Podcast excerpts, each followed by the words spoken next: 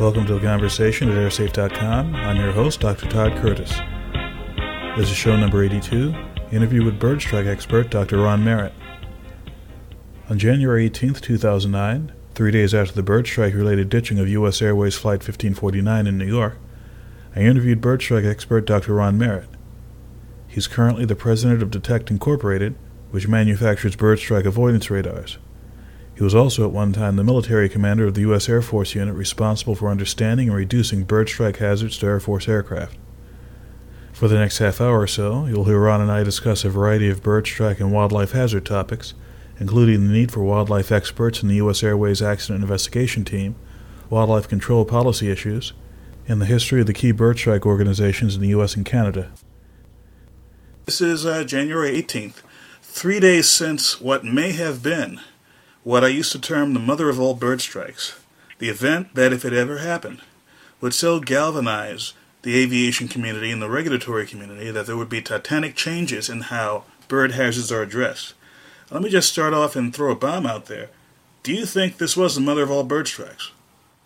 Well, uh, I hate to say it, let's hope so. Let's hope that we don't have something larger and more uh, devastating looming nearby. But uh, rare events uh, that can be catastrophic uh, are are rare but but random, and that ran in that randomness, you know, we could have one worse tomorrow or later today. Uh, so let's hope that the uh, flight 1549 was in fact our 9/11 uh, bird strikes, but uh, you know, just as we all are guarding against another 9/11 uh, from terrorists, we should be guarding against another 1549 for bird strikes. So we'll see if this is the mother of all bird strikes.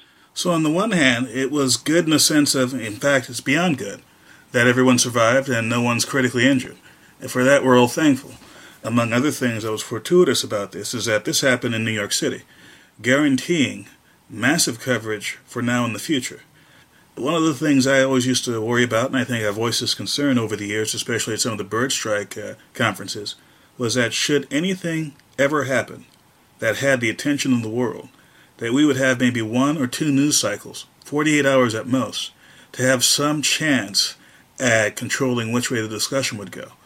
And one of the things that was put into place by the bird strike community was birdstrike.org a few years ago. And of course, other communities, other organizations have websites and such, which, in my opinion, was one of the go to places for the media, which is why you, me, and a whole lot of other folks in the business got all kinds of interviews that day.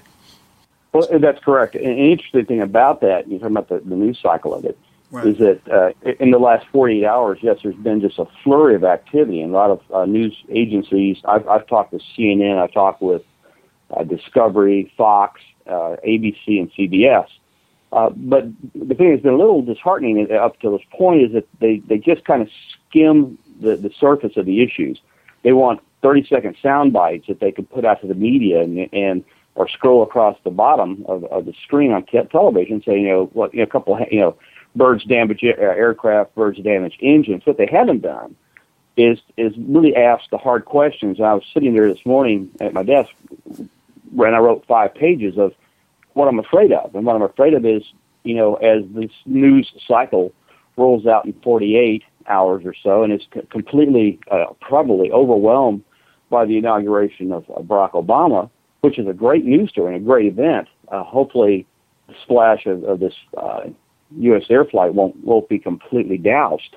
Uh, there's a lot of hard questions that need to be asked and answered. The public needs to be somewhat aware of these things, and I'm afraid that in the, the because of the way the media works here, is that they just want little little tidbits of information and they're not asking the hard questions. So, in your opinion, what are the things that uh, we, the bird hazard community, can do to uh, if not counteract that, or at least make those ideas and those hard questions readily available to the public and the press? Well, you know that's a good question. You know, how do you how do you get this information to who needs it, and and more importantly, who is it that really needs it? Uh, the public going to make any decisions? Uh, and if so, how do they how do they do that? Uh, and I've been thinking perhaps that you know maybe I'll take this my manifesto, if you want to call it that, mm-hmm. and uh, and and email it to a handful of congressmen or senators or somebody in the transportation committee because as the NTSB goes forward with the investigation, it's exactly what they do with investigations. They go forward. They go from the time of the bird strike forward in time, where you know when the engine failed, what the aircraft was doing, what the control surfaces were doing, what the air crew was doing, and all the way down to where the plane hits the ground and yada yada. And that's our investigation. You know, did the plane perform as advertised? Did the components fail or not fail as advertised? Uh, and were procedures followed? And typically, in a really good bird strike uh, accident investigation, you know, there'll be an expert on bird strikes there in part of that team, which I'm not aware that there is a person of in-depth knowledge of bird strikes on the investigating team that would go backwards from the point of impact. Why were those birds there at that time and place? Was it randomness? Was it you know a daily pattern? Is it something we should have been aware of? Is there technology, and, I'm convinced there is. You know, there's available technology right now that can detect those birds crossing the, the traffic pattern. Uh, that information can be brought uh, to the aircraft controller's attention if there's a willingness on the aircraft controller's side to, to take the, the information. Uh, you know, we've spent a, uh, an inordinate amount of time. You know, I guess it's been a little frustrating lately to hear even some of my colleagues in this business saying, "Well, radar is experimental." Radar is not experimental. It was experimental in the 40s. You know, it's a, it's a technology that's solid and, and, and well used and, and, and well proven and its ability to detect birds is, is documented back to the 60s. And it's been frustrating for me over the last, gosh, five, six years to watch the FAA kind of uh, dance around the edges of this technology by sort of studying it. Uh, this, you know, the group in, in, in Illinois that's been investigating radar for the FAA over the last five years came to our office uh, a couple months back and brought with them a uh, a piece of equipment equipment that was there to test uh, the frequency of a radar. Now, it, the only analogy, Todd, I can give you to that is, you know, if I have a truck that's been carrying boulders from point A to point B, and then you come to me and say, hey, can your truck carry something else from point A to point B? I say, yeah, my truck can carry all kinds of things. And you say, okay, let me test your truck. And you come out and you, and you stick a machine on the, on the truck to measure the RPMs of the engine. That's completely irrelevant to, you know, how the radar can be used, uh, you know, for, for bird detection and bird avoidance. It's, it's just completely maddening. Now, you know, I don't care how many RPMs the engine runs. And why would anybody? Why would the FAA be out here with a, a biologist testing the frequency output of a commercial off-the-shelf uh, marine radar? Now, before we before we go further, I'd like to back up and talk about a couple things because one point you mentioned about not being an expert on the uh, investigating team. Yourself, you had several years heading the Air Force Bird uh, Aircraft uh, Strike Hazard Unit, correct?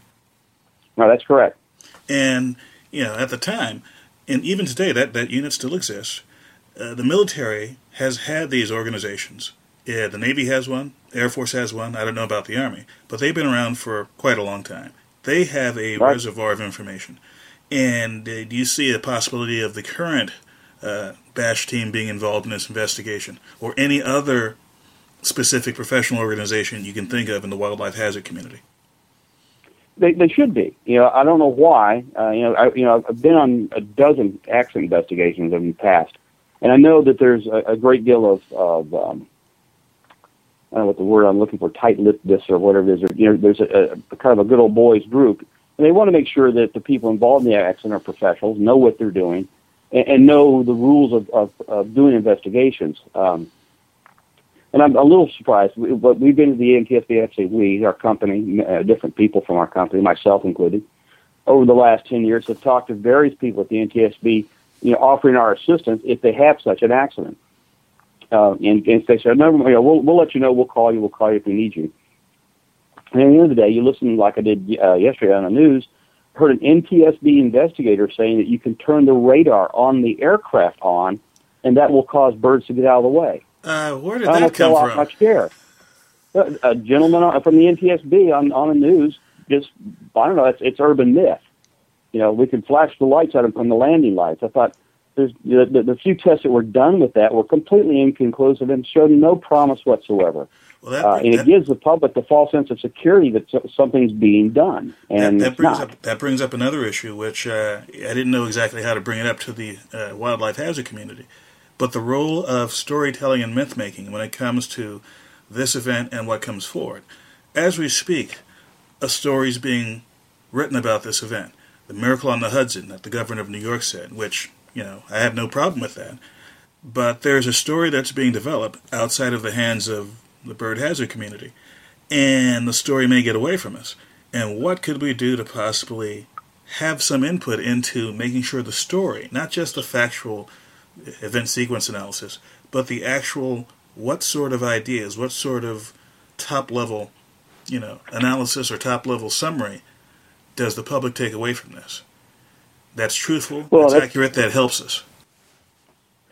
And, and that that'll be. I'm anxious to find out what the answer will be in the long run. What what you know, I'd like to see happen, and uh, you know, obviously, we'd like to see a group of people uh, the, the, representing the various areas of expertise in this uh, come together. I think the ideal way to, to make sure the public uh, gets a good sense of this would be for uh, a congressional uh, hearing where a panel of, of government experts or government uh, representatives uh, call the various individ- organizations, not just Strike Committee USA, but within Strike Committee USA, you have competing interests and, and cooperation as well uh, U.S. Department of Agriculture has grown, uh, Todd, since you've been involved in this, uh, you know, orders of magnitude in terms of the number of people involved in doing wildlife control on the airport. Um, so they have a vested interest as sort of a government consulting uh, industry uh, and, and having uh, telling part of this story. USDA also does a lot of the testing of equipment, noisemakers, and, and analysis of some of the ideas on habitat management.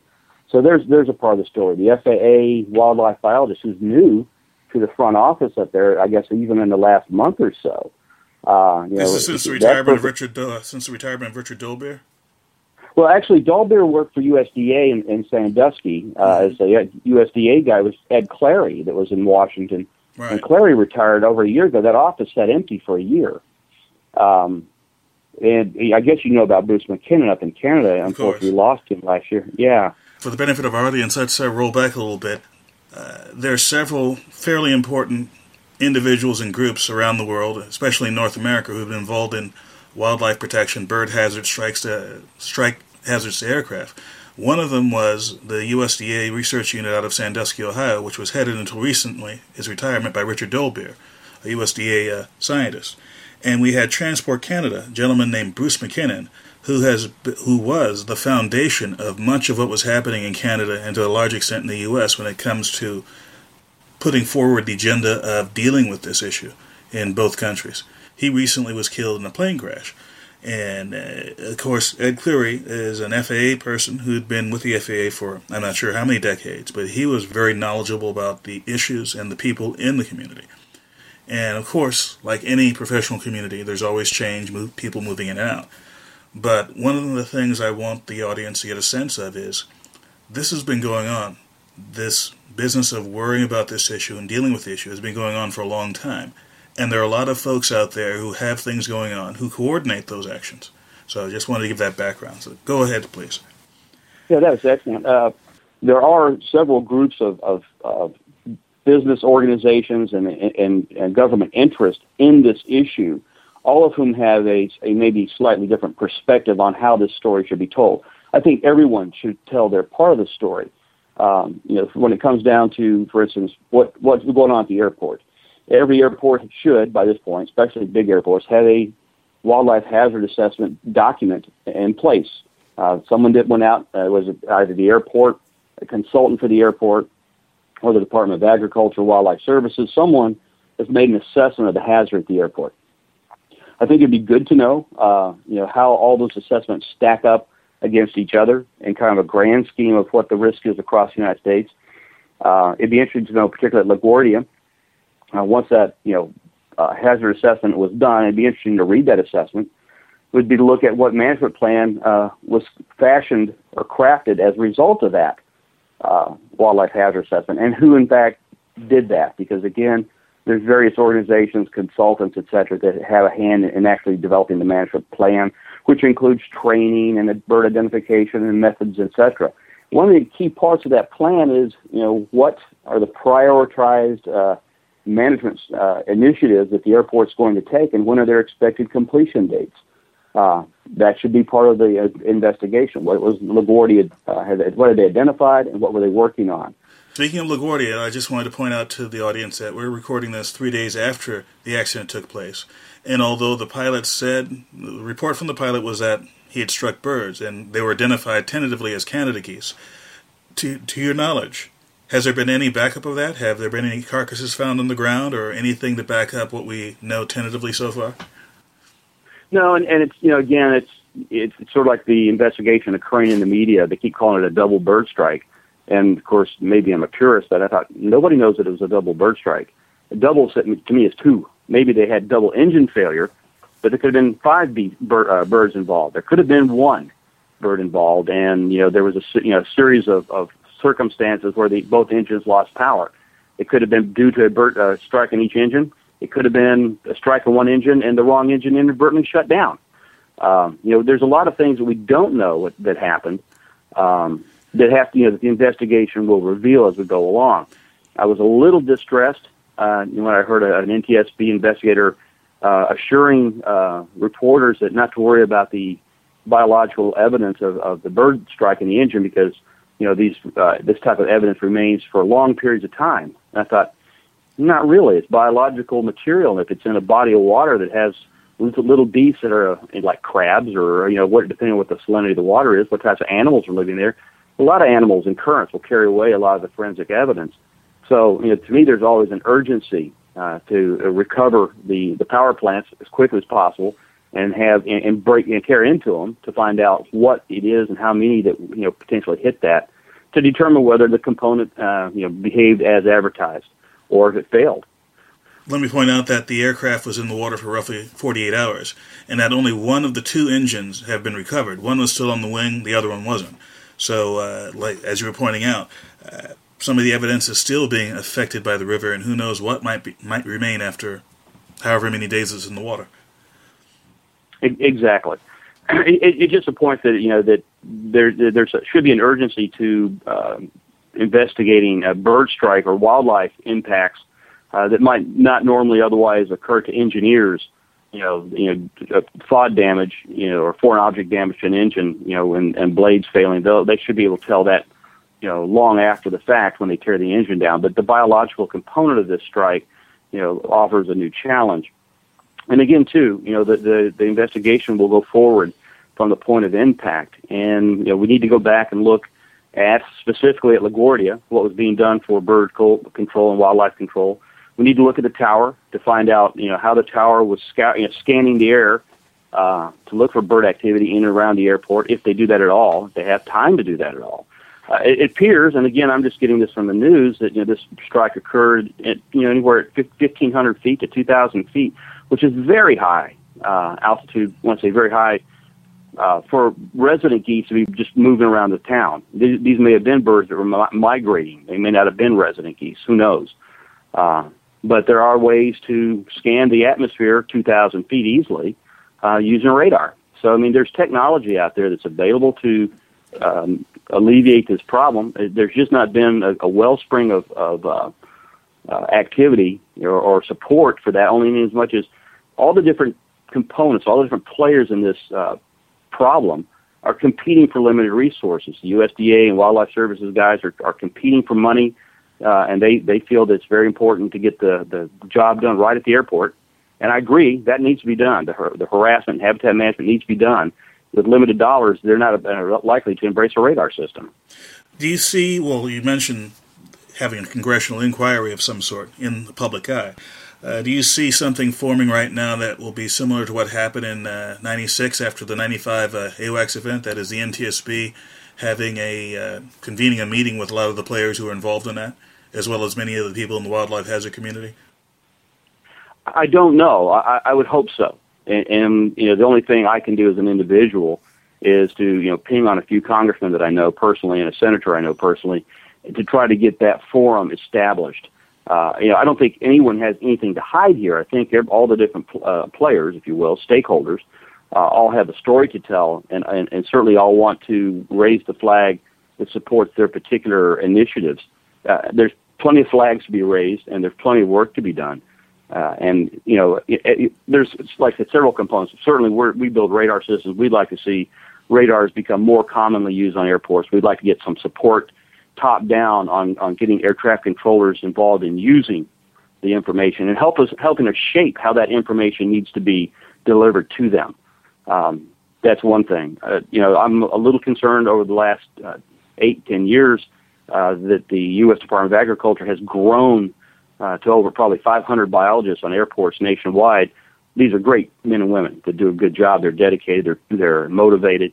But I'm not real sure they should be federal employees. I'm, you know, I, I don't see that as a. I'm, I'm kind of known around the group as a, as the guy to the left of center. But I, I guess I moved to the right of center on this. I, I think there's a lot of private business opportunities at airports for consultants and for wildlife control and management uh, that's really you know just been overwhelmed by the federal government's USDA program. I can't compete. I can't put a contract in to compete with USDA when they've already got trucks, they've already got health insurance, they've already got uh, all the supervisory and accounting overhead covered by the federal government. They're just having to pay for a biologist. Um, that makes it rough. I think airports and air carriers need to step up and and fund this fully, as you know, as rather than lean on the taxpayers for it. So, uh, so your argument isn't necessarily that the USDA won't do a good job, but you're saying that given that they're there, it's difficult or impossible to have uh, different ideas and different ways of doing business to actually come to the forefront. You, you made a really good point there. Two, one thing I want to make sure that's, that's crystal clear is I'm not criticizing the, the wildlife biologists at, at USDA Wildlife Services. They're some of the, the sharpest, most motivated men and women I've ever met. They're great. H- having said that, though, you made a point uh, that, that's salient here is that when you have any one large organization that oversees and manages a, an issue like that, you get a, a you start to develop a culture of how you do work, and and to that end, uh, you know, the idea, the opportunity for new ideas, innovation, uh, sometimes is kind of overcome by the institutional inertia. An example of that is typically uh, USDA Wildlife Services efforts are viewed uh, certainly by the public and by by a lot of the environmental you know, do-gooder groups as being rather heavy-handed in use of depredation or lethal methods. And I understand often why USDA uh, kind of goes to the big gun early in their in their escalation of harassment techniques. Is that they're not always at the airport sunrise to sunset every day. They come in for a certain number of hours a day or a week or month uh, to assist the airport. So they don't they can't use those more subtle constant harassment techniques to move wildlife away. So they basically come in, you know, blazing guns because they got to get it done and get out of there. Um, and, and I think sometimes that's a mistake, uh, but it, it's a mistake sometimes out of necessity. Uh, you know, everybody you talk to and, and are going to interview in this will have from you know, you know will sell the story from their perspective. I'm a radar guy. I'm going to try to make sure that radar becomes uh, a, a player in the future. Uh, the guy who runs border collies thinks you know border collies are going to be the answer to everybody's problem. Uh, the guy who flies falcons will tell you it's falconry. Uh, USDA will tell you you need federal people who are involved in this because it's a federal issue because of wildlife permits, etc. Everybody will sing the song from from their sheet of music, and it's going to take a unique uh, conductor, if you will, to orchestrate this into music and not noise. Uh, someone who will be able to you know bring the right crescendo at the right time to the right player. Uh, and, and I don't know who that person is. You know, you hope that it's Bird Strike Committee USA, but you know, again, that's um, a, a, an organization that is also in, in uh, transition. John Ostrom up at Minneapolis St. Paul is the brand new Bird Strike uh, Committee USA chairman. As you know, Canada, I don't know if they've appointed someone to take Bruce's place yet or not, uh, or how they what their selection process is. Um, Cleary's gone from the FAA, and you know, so everything. It's an unfortunate time to have, if you call it the, the mother of bird strikes, occur. In that sense, uh, Bird Strike Committee USA is almost a virtual organization. There's no permanent staff. There's no permanent headquarters. There are no lobbyists in Washington or Ottawa. Uh, and most of us have uh, duties or responsibilities with other organizations. Well, you're absolutely right. It's a virtual organization, uh, and again, uh, not being disparaging to anyone involved in it, because again, it's basically most people taking this out of their hide. There are no paid employees. Uh, it's all, for lack of a better word, you know, for for the love of the business and for the concern uh, for what we do. You know, it's almost like a religion. The people who follow this issue closely is that, you know, we're believers that what we do makes a difference, and when an accident like this occurs, you know, everybody has to sort of check their six to make sure that we've been doing all the things that we think we should be doing uh, to, to minimize it. We're not going to eliminate this uh, issue. I mean, bird strikes are always going to occur. We're occasionally going to have catastrophic bird strikes, but we still should be taking the you know how often do terrorist attacks occur in the United States?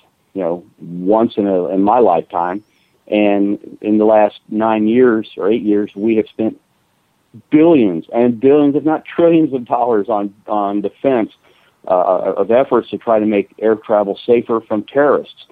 Bird strikes occur every day, and you know, and we're not. I, I doubt we're going to see you know, a fraction of the resources turned uh, towards solving this issue.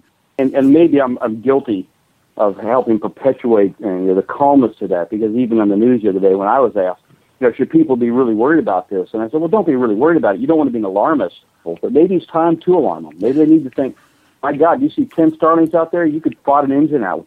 Here's a possible marketing point or marketing attitude. It's like, well, we had this event with U.S. Airways, and every time you take off in an airplane, every time you're at risk for a wildlife strike, bird, deer, or something. But every time you take off in an airplane, you're not at risk at, of uh, crashing in, in the water because sometimes you're not flying over water. Every time you're flying around wildlife. Yes. So it's not alarmist, yes, but it puts the risk in perspective. Yeah, and I think what happens though is because you know the planes don't keep falling out of the sky, and you know, the, you know, soon, you know, you know, how long will it be before this particular news issue cools off and, and we don't think about it anymore? It, you know, it was in 1995 that Canada geese hit a, a, a Concorde, Air France Concorde, over at JFK, destroyed one engine and did damage to a second engine the aircraft was landing. If it hadn't been landing, it would have been catastrophic. Oh, absolutely. The Air, and Air France sued the Port Authority in New York, New Jersey, uh, for damages on the engine, and they settled out of court for a little over five and a half million dollars. And the reason I know about it, I was hired by Air France as their consultant to review JFK's wildlife program and to review the depositions of all the individuals who were on on the job at the time. And the program was woefully inadequate and com- completely inappropriately managed. It was just a complete nightmare. You know, they could if they'd gone to a jury, they'd have gotten ten times that money. And you would think with that that you know JFK and the Port Authority would would really get busy and excited. Following that the, the lawsuit, uh, JFK did hire a, a wildlife biologist, um, and you know to to handle the bird and wildlife issues at JFK, LaGuardia, and I think Newark. Uh, and certainly, you know, I think that individual has done a great job. But I don't know that you know they have all the uh, the resources necessary, you know, that to, to do what they need. I'm sure in this investigation, uh, you know, that those people will be queried, and certainly if you know if you're working for the company, you're being uh, investigated on the outside. You close ranks and, and try to you know play your cards as close as best as par- possible. You don't want to bite the hand that feeds you. You don't want to you know implicate your organization or your boss as being inadequate but you know maybe it's it's time for the rest of us on the outside to make sure that uh, you know the hand that feeds that program uh, is sufficient. That you know that those people are getting the support, equipment, uh, and, and that they need to, to to really do a good job out there. It's a bird-rich environment. This isn't the first time a goose has crashed an aircraft in New York City. Uh, like I said, Concorde in 1995. Um, no one died, and, it, and you know, certainly didn't make a, a big news splash that lasted for days and days. Didn't make a splash at all because the plane landed on the runway. So, uh, you know, that's something that we, you know, that I hope would be in the dialogue, that I hope would be in the investigation. It's something we need to see going forward over the next few years to see if, if after all the smoke is, or dust is settled, or in this case, the water sprays and foam is settled, uh, that you know responsible actions are taken afterwards. Uh, a side note on uh, JFK. I don't know if it was a goose, but there was that Overseas National Airways uh, DC-10 back in the 70s that hit a bird on takeoff, trashed the airplane, everybody survived. So this yeah, that was, those were uh, those were gulls that time, and, okay. and those gulls were most likely associated with all the landfills uh, that at the time were operating near JFK. Now some of those have been shut down, so. But JFK has also been the site of uh, a huge gull problem uh, since the mid 90s, or early 90s actually. Uh, they were shooting uh, thousands of gulls every year that were breeding on, on Joco Marsh, and then flying across the airport to you know to go get food for their uh, for their young, etc. And there was an extensive shooting program, quite a, a, a chested up in battle, if you will, between um, the the airport and the Park Service on, on what to do about those birds. What do you uh, predict will be the atmosphere and the ideas flowing back and forth at the next Bird Strike Committee USA meeting, which I believe is in September. In uh, actually, it's not USA; it's the one in Victoria in September. Yeah, that's a joint meeting of Bird Strike USA and Canada. We'll be okay. in Victoria uh, this coming uh, late summer, I guess it is, or yeah, late summer, September, I think. I think it's like September fourteenth, somewhere around there. Right.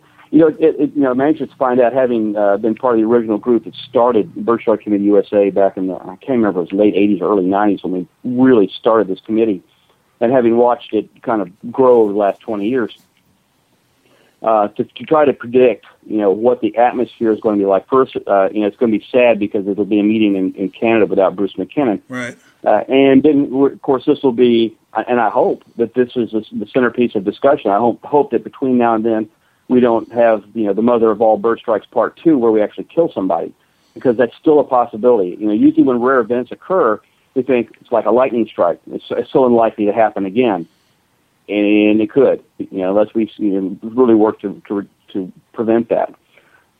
I think a lot of how that meeting goes will depend on what happens in the next couple months mm-hmm. in terms of how the investigation goes, uh, what issues are brought to light, and whether or not anyone starts pointing fingers at each other and you know kind of calling each other out. I I, I hope that doesn't happen. I don't I don't think that'll happen. Uh, knowing the people involved, but I think everybody will be maneuvering, if you will, to try to, um, especially in an economy, global economy, and a national economy that's sagging, you know, to try to bolster their position. I mean, I'm a businessman. I have a small company that builds bird detection radar, and it'd be really helpful, you know, for our company and my employees. You know, if if we got a backlog of orders for bird radars, certainly that'd be an opportune thing. You know, you don't want to be an ambulance chaser, chaser but here is a, a circumstance that is exactly what we've been pointing to for the last four or five years, saying, here's why radar is a solution that reaches beyond the fence of the airport to altitudes that you can't see with your binoculars, that air traffic controllers can't be scanning the skies all the time for, and sees in the dark. You know, it's not perfect, but it's it's heads and shoulders above what's available today. Buy my product. I, it'll save you money and lives. So you know that's my my pitch on it. But at the same time, I also know that as budgets get tighter and tighter, and airline uh, get you know cuts back, and airport fees go get shorter and shorter, airports are going to be thinking about what can we afford to keep the bird control staff? Do we have a bird control staff? Uh, can we afford to send them to the meetings? You know, uh, for training. So I think as as dollars get tighter, uh, the competition amongst my uh, colleagues will get fiercer and subsequently, you know, how this particular incident is leveraged, uh, you know, into what happens to us financially as businesses. And that'd be an interesting thing to watch. And my my last uh, my closing note here is that uh, I call this, or at least I refer to this as the mother of all bird strikes, not because of the end result, because obviously everyone survived, but because it happened in such a way where the entire world knows about it, where everyone in the business had to step up and start doing things, be it uh, marketing what they have to offer or giving interviews or whatever. This is the kind of thing that we all knew would happen one day, and I think it did. Now, if this had happened in East uh, Bumrush somewhere and there was no uh, media around, it might be days before we figured out it was a bird strike, and there would be absolutely nothing done. So I say that to say this is an opportunity to move forward while at the same time not be saddened by the fact that lives got lost in the process. Oh, you're absolutely right. I mean, in in terms of uh, the perfect bird strike event for us in, in the industry, because there was no loss of life, and because it, it occurred in such a spectacular way, and and cameras. I mean, we've actually been seeing you know, security camera shots today of this thing actually get you in the water in New York City, you know, which is the the centerpiece of the world right now. Maybe opposite Washington D.C. for a couple of weeks, but uh, you're absolutely right. Uh, this is an opportunity that most of us hopefully will never experience again that are in this business. And we, we certainly need to, to be smart and reasonable about how we deal with it. Well, on that note, I think we'll end this uh, conversation. I'd like to thank you again for being with us. Ron Merritt of uh, Detect Incorporated, maker of uh, bird strike radars, but more importantly, an advocate for this business for the last, good gosh, 15, 20 years? Yeah, it's been 21 years now. Good golly. The NTSB investigation of the U.S. Airways accident is still in its early stages. For updates on this investigation, and for links to related items and to the latest news from airsafe.com, please visit hudson.airsafe.org. Thanks for listening, and I'll see you next time.